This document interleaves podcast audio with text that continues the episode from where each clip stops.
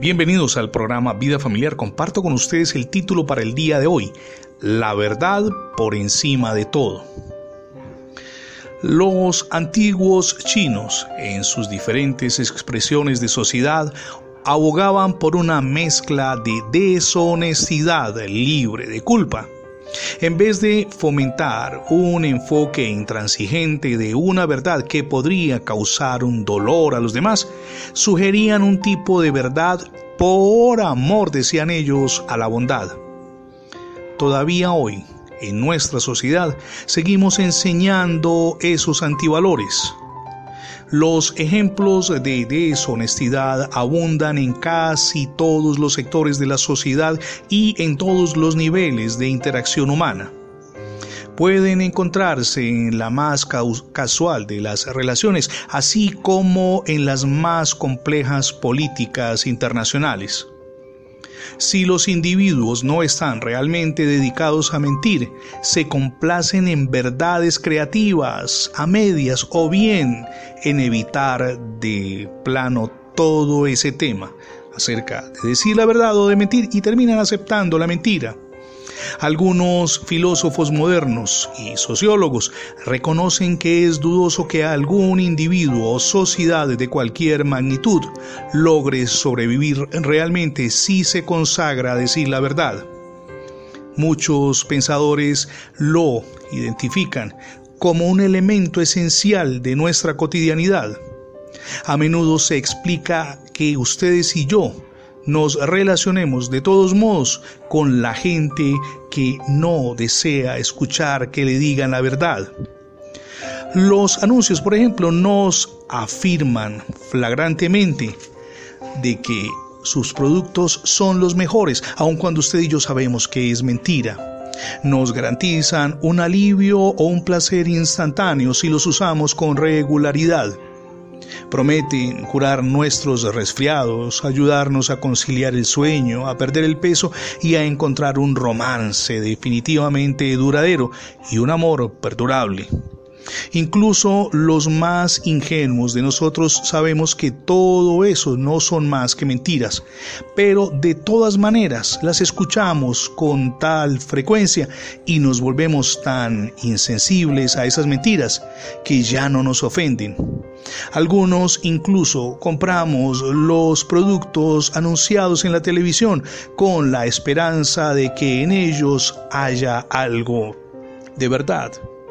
Los líderes políticos pronuncian enconados discursos prometiendo hazañas imposibles y asegurándonos que las llevarán a cabo si llegan a ser elegidos. No es que usted y yo no entendamos el grado de mentira que hay detrás de todas esas promesas, es solo que con el transcurso de los años nos hemos condicionado a no esperar que nos digan toda la verdad. Y nosotros también no decimos quizá en la mayoría de los casos toda la verdad. Hemos llegado al punto en el que usted y yo percibimos y aceptamos esas conductas como algo inofensivo, algo intrascendente, trivial y hasta normal. Nos referimos a esas mentiras veladas, calificándolas de bien intencionadas y decimos, qué gusto da verte, cuando encontramos a alguien que definitivamente quisiéramos evitar. Eso simplemente para ponerle un ejemplo. Ahora, ¿qué nos dice la Biblia?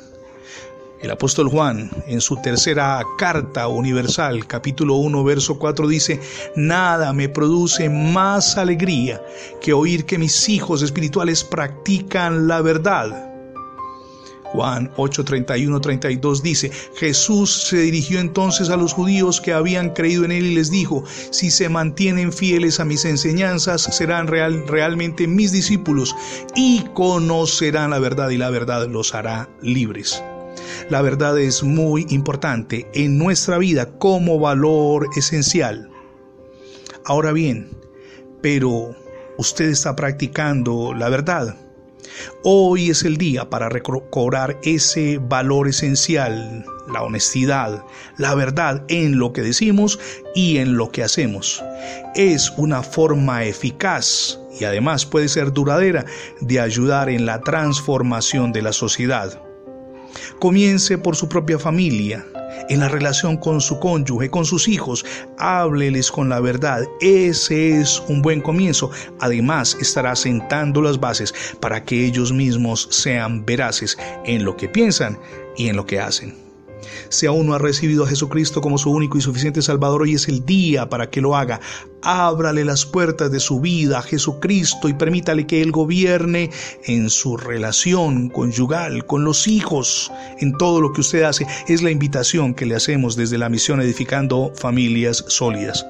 Gracias por acompañarnos en las transmisiones diarias del programa Vida Familiar. Si por alguna circunstancia no ha podido escuchar los anteriores episodios, ingrese la etiqueta numeral Radio Bendiciones. Se lo repito, numeral Radio Bendiciones en Internet. De inmediato tendrá acceso a todos nuestros contenidos digitales alojados en más de 20 plataformas. También puede suscribirse, por supuesto, a nuestra página, es facebook.com slash programa vida familiar. Facebook.com slash programa vida familiar. Mi nombre es Fernando Alexis Jiménez y oro al Dios del cielo, de gloria y de poder que derrame sobre todos ustedes hoy ricas y abundantes bendiciones.